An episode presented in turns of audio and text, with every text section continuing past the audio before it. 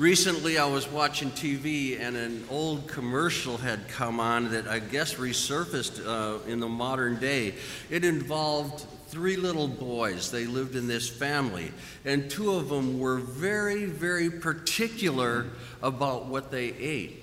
And so they would always give it the sample, the new sample, or the cereal that their mother had bought for them because it was a new cereal, they would give that cereal to their little brother, Mikey. And it would say, Let's give this cereal to Mikey. He'll eat anything. Has anybody ever seen that commercial? Okay. Yeah, well, some of the older people have. Okay, like I said, I think it's resurfaced. Well, when little Mikey would eat the cereal with enthusiasm, then they too would join in. Oh boy, that looks good. Let's, let's go ahead and eat. In a great majority of cases, persuasion is the only way to gain conversion of our fellow man when we say, I know, I know what Jesus is like. I know what Jesus can do.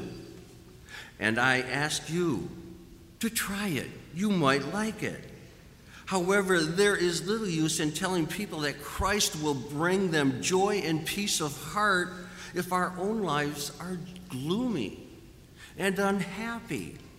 As Catholic Christians, we should rejoice. We have the true faith. And because people will only be persuaded to try a new way when they see that it is ended in something desired, some end desired of our experience.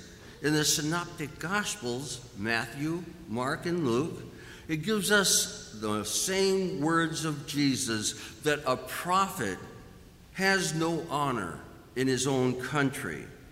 Jesus had left Judea and was traveling to Galilee to avoid the controversy that was present there whenever he was around and traveling to, to uh, Judea, uh, Galilee, would allow him a little peace, a little relaxation, because his time of conflict had not yet come.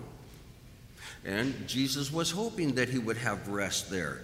The Gentile royal official who begged Jesus to help him truly believed in his heart that Jesus could and would help him. And it was most probably because he had actually seen him do marvelous deeds in Jerusalem, deeds for which there was no logical answer.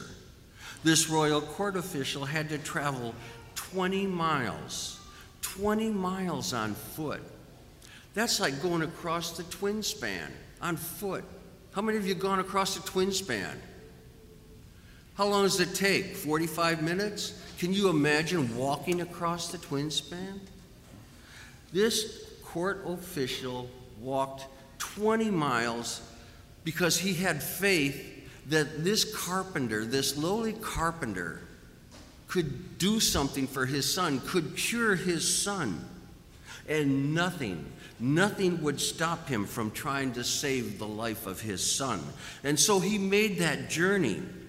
Had this man been unfaithful, Jesus may not have granted his request, and we would have lost a great teaching moment in our Gospels. I'm quite sure that when Jesus said, Your son will live, it was difficult for the man to turn around and go back home with but with great faith and reassurances of Jesus Christ that he had given him your son shall live. He departed for home and was rewarded for his great faith. When his servants met him as he was on his way home and son said your son is recovering. He will live. When they asked when he asked them when he started recovering, they said it was about one o'clock in the afternoon, and he immediately, immediately realized that it was at that same hour that Jesus had son, said, Your son shall live. And not only the man, but his whole household came to believe and became followers of Jesus Christ. Just as this royal official had faith in Jesus' ability to cure his son, if we too have faith, when we ask Jesus for a special favor or a petition, he will hear and grant our prayer, but only if it's in accordance with God's holy will, and it will contribute to the eternal salvation of our mortal soul. Amen.